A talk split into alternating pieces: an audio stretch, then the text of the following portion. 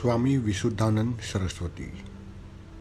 સત્તરમી સદીની લગભગ દિલ્હીના પાયખત ઉપર અંધ બાદશાહ શાહ આલમ બેઠો બેઠો બાદશાહીના અંતિમ દિવસો પૂરો કરી રહ્યો હતો.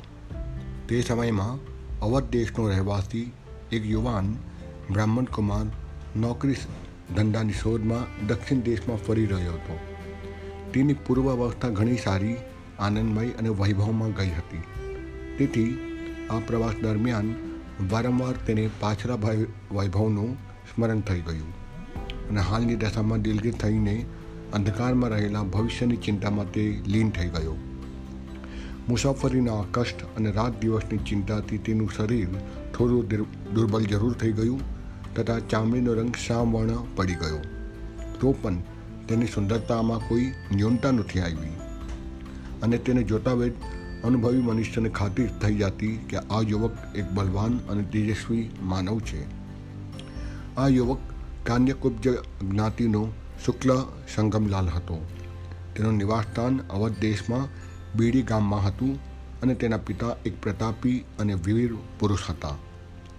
યુદ્ધ તેમનો ધંધો હતો અને યુદ્ધમાં તે કામ આવ્યા હતા.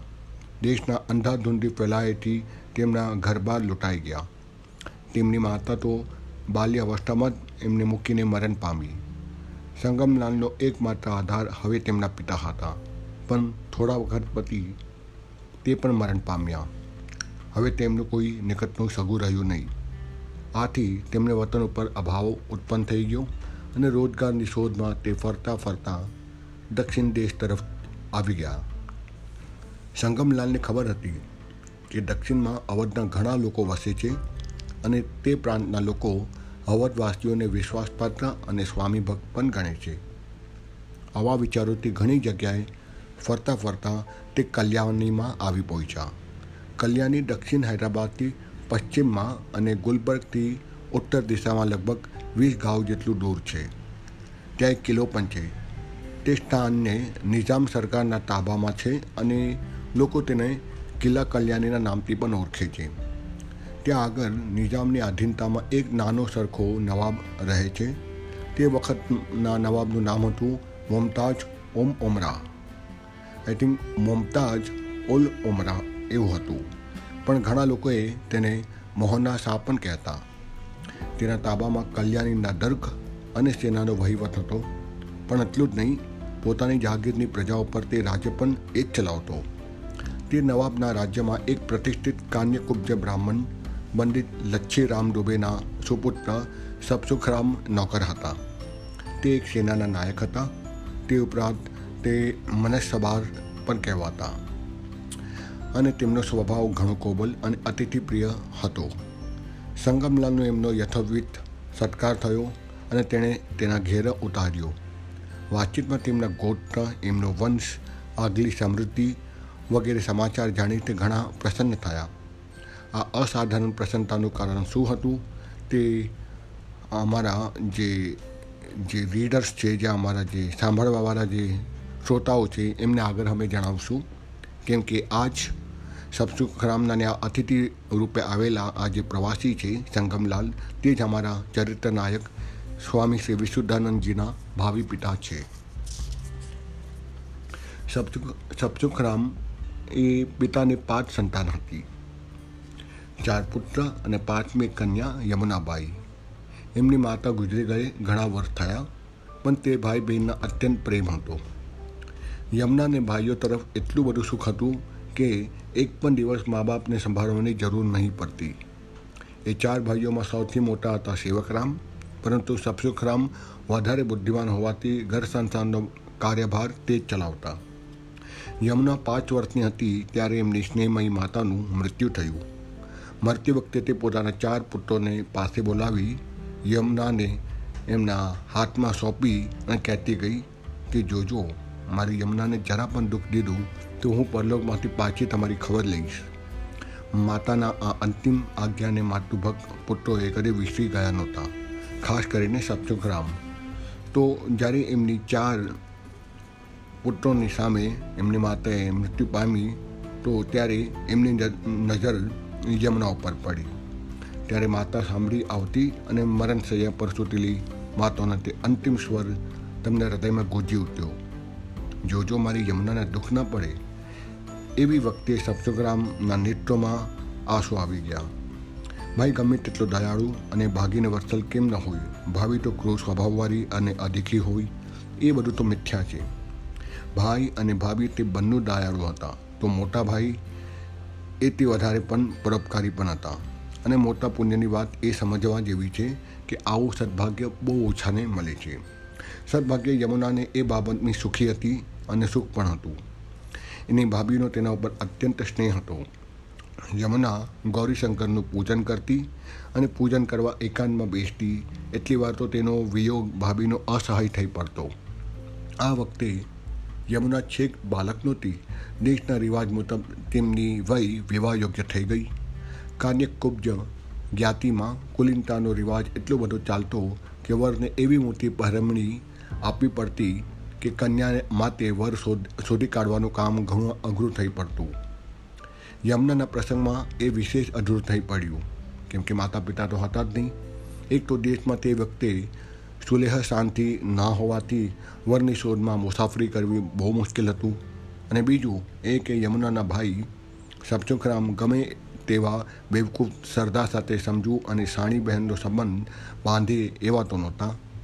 એ તો યમુનાને ભણેન કલીર સરાચરી તંદુરસ્ત વરની શોધમાં જીવન સાર્થક કરવા માટે મહત્વાકાંક્ષી રાખતા હતા. પણ ઈશ્વરની ઘટના એવી થઈ કે જે સમયે સબચુખરામ બહેન માટે યોગ્ય વર શોધીને એ ચિંતામાં ડૂબેલા હતા તે જ સમયે તેમની જ્ઞાતિના યોગ્ય યુવક શ્રી સંગમલાલ તેમને ત્યાં આવીને મહેમાન બન્યા. સબચુખરામ એક વીર પુરુષ હતા. ઘોડે સવારીમાં અને અસ્ત્ર ચલાવવામાં તે ઘણા નિપુણ હતા અને વ્યવહારમાં કામકાજમાં પણ અતિ કુશલ હતા. તે જ ગુણોના લીધે તેમને કલ્યાણીમાં કિલ્લેદારની નોકરી મળી હતી. એ વખતના એકલી પુસ્તકોની વિદ્યાર્થી કામ ચાલતું નહીં. અસ્ત્રશસ્ત્ર વિદ્યામાં જે મનુષ્ય મૂર્ખ હોય તેને લોકો નકામો ગણતા. અને એ સમયમાં વીરતાનો ખૂબ આદર હતો. સબચુકરામ જ્યારે ખબર પડી કે તેમને ત્યાં ઉતરેલો અતિથિ સંગમલાલ હથિયાર ચલાવવામાં પણ હોશિયાર છે તથા ધર્મે શૈવ અને નાતે કાન્યકુબ બ્રાહ્મણ છે ત્યારે તેમનો હર્ષ તો પાર રહ્યો નહીં. વળી વધારે તપાસ કરતાં એમણે જણાવ્યું કે એ યુવક તો કુંવારો પણ છે અને ગુણમાં યમુનાના પૂરી તરહ લાયક છે. આટલું બધું હોવા છતાં પણ બુદ્ધિમાન સબસુ સપસુખરામ તે પોતાનો મનોભાવ એકદમ પ્રગટ ના કરી દીધો. એ ગુપ્ત તરીકે સંગમલાલના કુલ અને એમના ગોત્ર વગેરેની તપાસ કરવાનો આરંભ કર્યો. સંગમલાલને સપસુખરામને ત્યાં રહેતા લગભગ એક વર્ષ થઈ ગયું. એ સર્વ પ્રકારે તે કુટુંબના માણસો સાથે હરીભરી ગયો અને અતિથિ મળીને કુટુંબના એક માણસને પેઢે ત્યાં રહેવા લાગ્યો. આટલા વખતમાં સક્ષુભરામ એમની પરીક્ષાઓ પણ લઈ લીધી. વિશ્વાસ મિત્રો મારફતે તેમને ખાતરી થઈ ગઈ કે આતિથિનું કુલ તેમજ એમનું ગોત્ર એકદમ નિષ્કલંક અને ઉચ્ચ સ્તરીય છે. ઘણા સમય સુધી સાથ રહેવાથી એમને એ પણ ખાતરી ગઈ, ખાતરી થઈ ગઈ કે સંગમલાલ યમુના જેવા જ સુંદર પણ છે, પણ એટલું જ નહીં. સરળતા, દયા, વીરતા, ધીરતા આદિ સદગુણોમાં તે તેમની સમાન જ છે. ધીમે ધીમે તેમણે પોતાનો મનોભાવ સંગમલાલને જણાવી લીધો અને સંગમલાલે હર્ષપૂર્વક પોતાની સંમતિ દર્શાવી દીધી. કહેવામાં આવે છે કે શકે સત્તરસો ને ઓગણસિત્તેરમાં શ્રીયુત સંગમલાલ સાથે શ્રીમતી યમુના દેવીનું શુભ લગ્ન સંપન્ન થયું. સચી ઇન્દ્રને, લક્ષ્મી વિષ્ણુને અને ઉમા મહેશ્વર અરુંધતી વશિષ્ઠને અને સાવિત્રી સત્યવાનને પામેલી જેટલી પ્રસન્ન થઈ તેટલી પ્રસન્નતા યમુનાના સંગમલાલને પોતાના પ્રાણપતિ અર્થાત પતિ બનાવીને થઈ. એ પોતાના ભાગ્યને તે દિવસ હજારો વાર ધન્યવાદ આપ્યો. સંગમલાલ અને યમુનાના આ લગ્ન મણિકાંચનના સમાન એકબીજાની શોભા વધારનારું નીવડ્યું. યમુનાના ભાઈ ભોજાઈ આ વિવાહ કરી પોતાને કૃતાર્થ સમજ્યા અને તેમને લાગ્યું કે પોતાનું તે એક બહુ મોટું કર્તવ્ય તેમને પૂરું કર્યું. અને સ્વર્ગસ્થ માતુશ્રીને શુભ કર્તવ્ય માટે તેમને આશીર્વાદ આપી રહ્યા છે.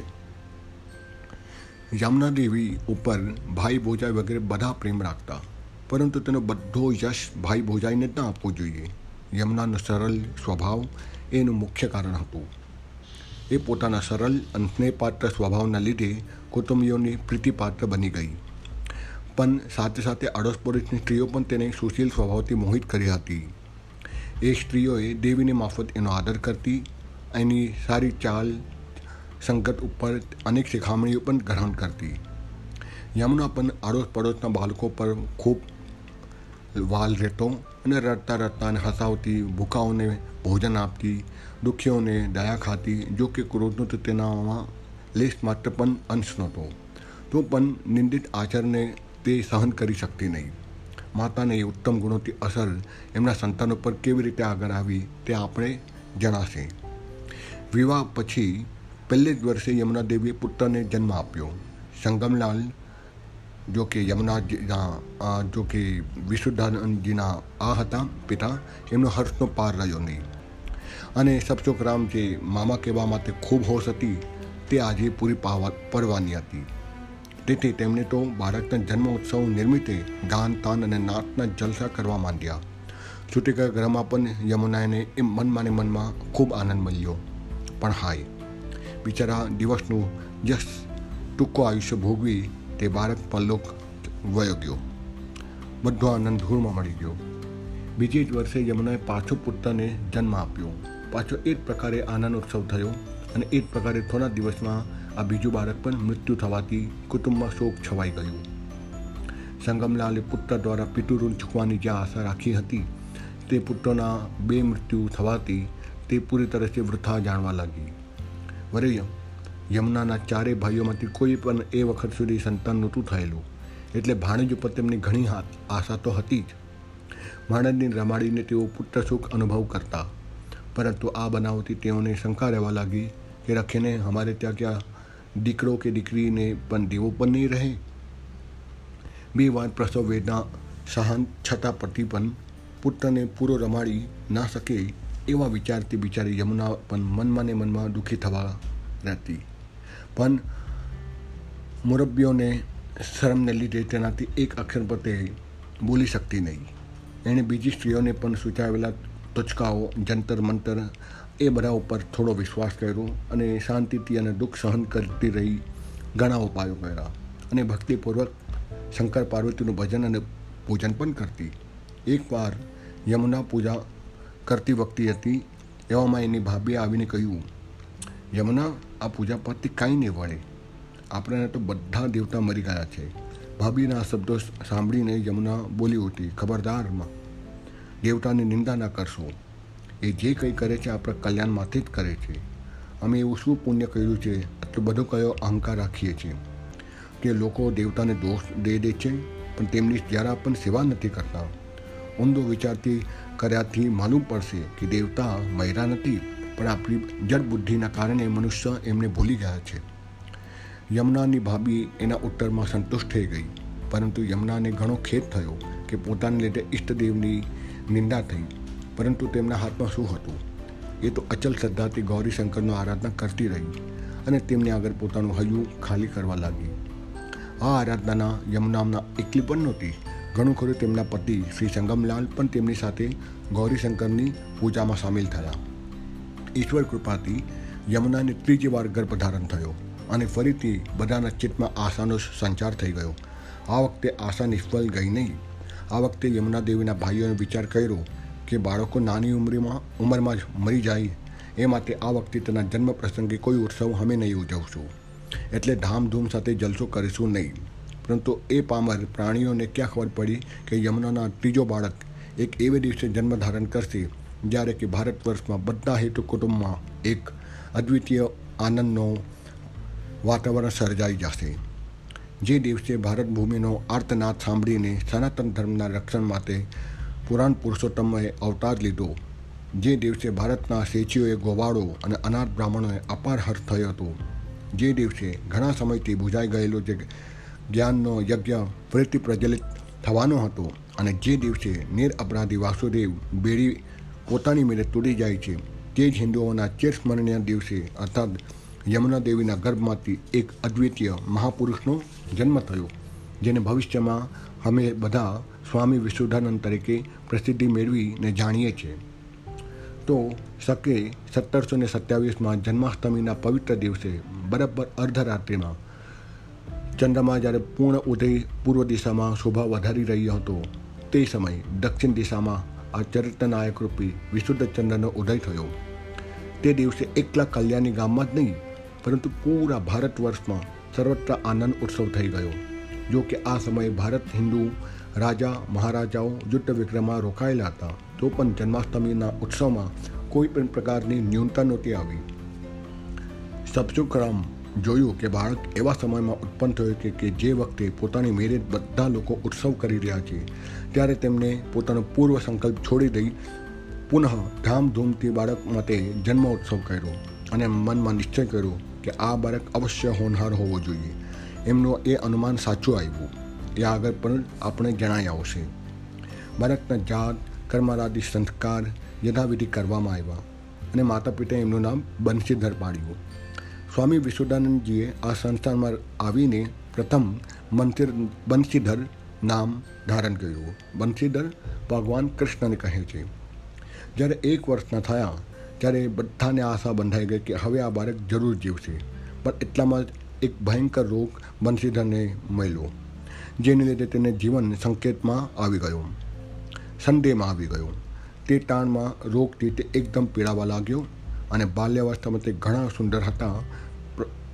પ્રશસ્ત લલાટ, એમની દીર્ઘ મોટી નેત્રો અને સુખપૂર્વક સુંદર મુખ જોઈને બધાને લાગતું કે આ શ્રેષ્ઠતમ ઈશ્વરની પ્રદત્ત બાલક છે અને તેને રમાડવાની હર કોઈ ઈચ્છા કરતું.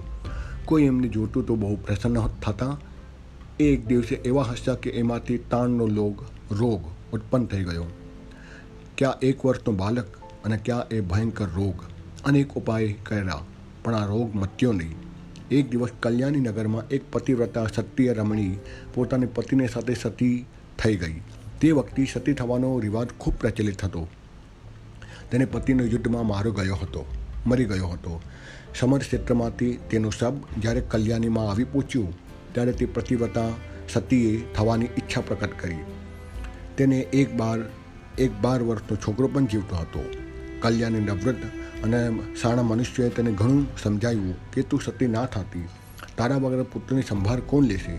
વગેરે વગેરે. પણ ઘણું કહ્યું, પણ તે ધ્યાન આપ્યું નહીં. આખરી કલ્યાણીના વૃદ્ધ નવાબ મોહના સારે જાતે, સામ, દામ, દંડ ભેદથી એને સમજાવી, પણ દૃઢ નિશ્ચય સામે કોઈની પણ વાત ચાલી નહીં અને તેને સદી થવાની રજા આપવી પડી નગરના બહાર એક મોટા મેદાનમાં ચિત્તના ખડખાવામાં આવી, હજારો સ્ત્રીઓ પુરુષો હાથમાં પત્ર ફલ અને પુષ્પ લઈને સતીની આસપાસ વિતાઈ ગયેલા. પતિવતા સ્ત્રીની સ્વર્ગયાત્રા જોવા માટે ગામડાના લોકો દોર સાડો ત્યાં ત્યાં આવી ગયા. એવે સમય યમુના દેવીએ ભાભીને કહ્યું, જેના બાળક જીવતા ન હોય ને, એવા સ્ત્રીઓ જો સતીની ચિતા ઉપર પોતાના બાળકને હાથ ફેરવી દે, તો સતીના આશીર્વાદથી તેને દીર્ઘાયુષ્ય પ્રાપ્ત થાય છે. આજ આપણા ગામમાં એક પતિવતા સ્ત્રી આજે સતી થાય છે. તમે પણ બંશીધરને સાથે લઈ જાઓ. મારી સાથે ચાલો. ભોજાઈના સૂચનાથી પ્રસન્ન થઈ યમુનાએ બાળક પુત્રને સાથે લઈ સતીની ચિતા આગળ જઈ પહોંચી. બીજી પણ અનેક સ્ત્રીઓ પોતાના બાળકોને સતીના આશીર્વાદ આપવા આવી ગઈ. યથા સમય સમરણ પદ્ધતિ પ્રમાણે પ્રાણપતિના શબને પોતાના ખોળામાં રાખી તે પતિવ્રતા સ્ત્રી વિધિપૂર્વક ચિતા ઉપર ઉપર બેસી ગઈ અને કઠોર કર્તવ્ય પાલન પુત્રને સરકતી અગ્નિની જરણ મરણ પામેલા વીર પિતા અને જીવતી વીર માતાનો અગ્નિ સંસ્કાર કર્યો. લોકોએ જય જય જય જયકાર કરવા લાગ્યા અને શંખ, ઘડિયાળ આજે વાજિંત્ર વગાડવા લાગ્યા. પત્ર ફલ, પુષ્પ આદિથી પતિવતા સ્ત્રીનું પૂજન થયું. જે સ્ત્રીઓએ બાળકોના દીર્ઘાયુષ્ય કામનાથી તેમને ચિતા ઉપર હાથ ફેરવા માટે ઊભી હતી. તેઓ હવે ઘણી ઉતાવળથી એ કામ કરવા લાગી. યમુના દેવીએ ઘણીવાર બંસીદને ચિતા ઉપર હાથ ફેરવાનો વિચાર કર્યો, પણ શરમને લીધે તેનાથી એ કામ ન થયું. તેને મુખ મુદ્રા ઉપરથી પતિવ્રતાએ તેની ઈચ્છા સમજી ગઈ. તેને પોતાના ઉભેલા યમુનાના હાથ મીધું બંસીદના હાથમાં લીધો. અને હૃદય સરખો ચંપી આપી દીર્ઘાયુષ્ય થવાનો આશીર્વાદ આપ્યો. તનકથા એવી છે કે સતીએ એવું પણ કહ્યું હતું કે આ બાળક વિખ્યાત સંન્યાસી બનશે. પતિવ્રતા સતીના કાર્યથી લોકોમાં ઘણા આશ્ચર્ય પામ્યા, કારણ કે પોતાના સગા સંબંધીઓ સર્વના સ્નેહોનો મોં છોડી તે સરકતી ચીટા ઉપર બેઠેલી પતિવ્રતા એક બાળક ઉપર આવી વિશેષ કૃપા કરે અને વિશેષ કૃપા બતાવે એ બિલકુલ અસાધારણ વાત હતી. જોત જોતમાં અગ્નિ જો જોતી સળગી ઉઠ્યો. લોકો ચિત્તાથી દૂર નાસી ગયા. પતિવતા સ્ત્રી હસતી હસતી પતિલોક સાથે ચાલી ગઈ. મા બાપનો અગ્નિ સંસ્કાર કરી તેનો પુત્ર પણ ભીડમાંથી ઘેર વિદાય થઈ ગયો અને તે દિવસે કલ્યાણી ગામમાં ઘેર ઘેર એ જ વિષયની ચર્ચા થઈ. લોકો સતીના ભાગ્યની પ્રશંસા કરવા લાગ્યા. યમુના દેવીના હૃદય પર સતી દર્શનને માટે પણ ઘણું ઊંડી અસર થઈ ગઈ.